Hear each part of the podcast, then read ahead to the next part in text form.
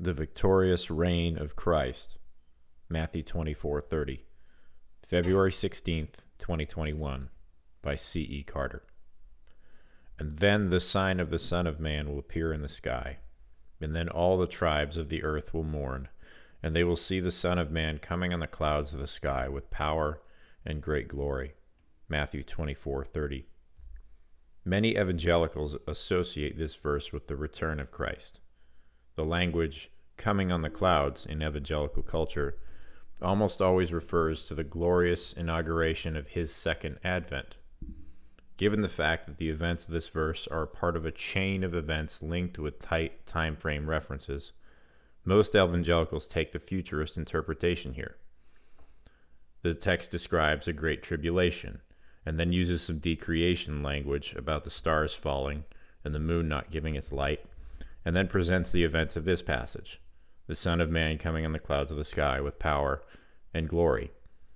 If we assume that the stars falling and the moon not giving its light is to be taken literally, and if we assume that the coming of the Son of Man means his second coming, that is, back to earth, then we would reasonably conclude that these passages are referring to future events that haven't happened yet.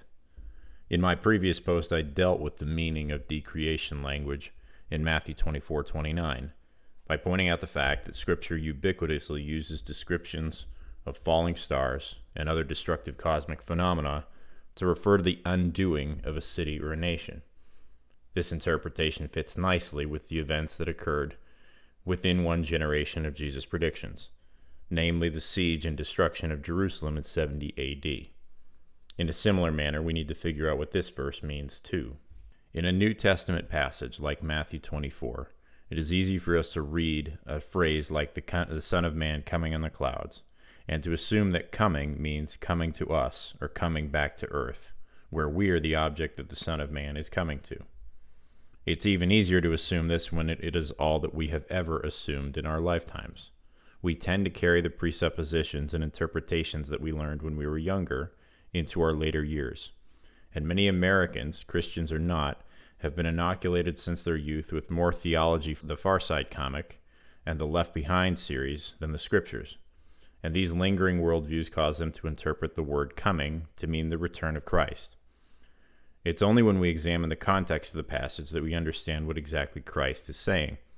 Here, the context includes the preceding verses of the chapter and the chapter before that, but it also includes the Old Testament references that Jesus is quoting here. It might be a good idea to see the meaning and the context of those passages. In this case, they come from the book of Daniel, which records the details of the moment that the Son of Man would come with the clouds of heaven. Daniel says, I kept looking in the night visions, and behold, with the clouds of heaven, one like a Son of Man was coming. And he came up to the Ancient of Days and was presented before him. And to him was given dominion, honor, and a kingdom, so that all peoples, nations, and populations of all languages might serve him. His dominion is an everlasting dominion which will not pass away, and his kingdom is one which will not be destroyed. Daniel 7, verses 13 and 14. This is a very different context than what we are used to attaching to the phrase, the Son of Man coming with the clouds of heaven. We are used to associating this language with the end of the world, but here, Daniel associates it with the beginning of Christ's reign as king. He is not coming here, but coming there. Not coming to end the world, but coming to sit on the throne of heaven.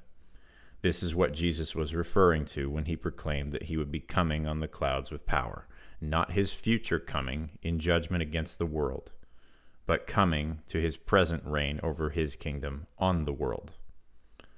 The everlasting dominion of Christ is not just a spiritual reign in heaven. It's not as if Christ is ruling in heaven and leaving the earth to its own affairs until his return. The text is clear. He came to the Father to rule over all peoples, nations, and people of all languages forever, just as King David wrote The Lord says to my Lord, Sit at my right hand until I make your enemies a footstool for your feet.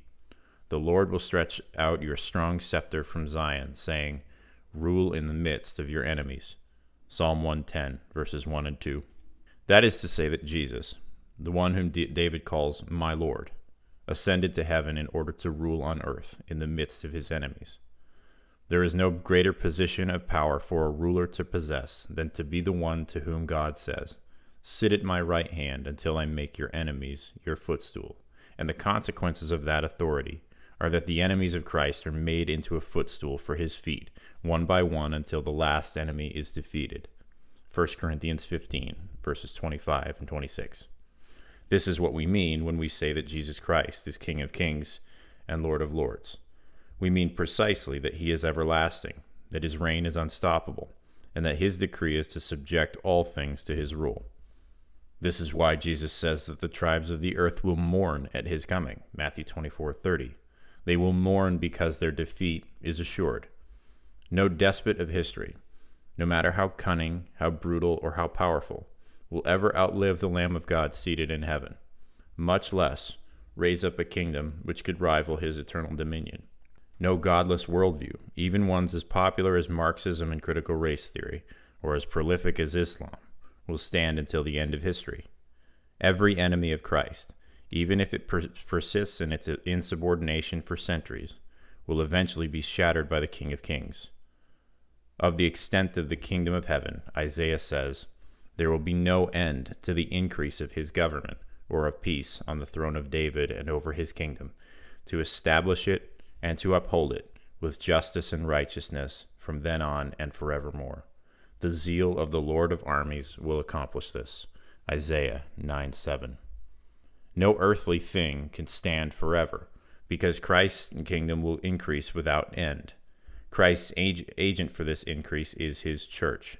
The church is his kingdom on earth, a holy array of vol- volunteers at his disposal to make war with the kingdoms of the world. Psalm 110 3. As such, our role is to make war with the kingdom of the world of the world and crush them, so that every knee bows before our Lord and every heart worships him in spirit and in truth.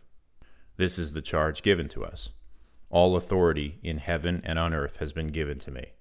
Go therefore and make disciples of all nations, baptizing them in the name of the Father and the Son and the Holy Spirit teaching them to follow all that I commanded you. And behold, I am with you always to the end of the age. Matthew 28, 18 through 20. In other words, we will not win this war by taking up arms and inciting bloody revolution. Our weapons are the fruit of the gospel discipleship, baptism, and obedience.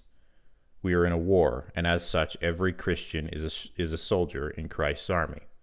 Like an army, each enlisted member is, member is given a different role and a different set of duties, but all roles and duties are crucial and pursuant to the same end. We must be faithful in the duties that our Lord has given us to do.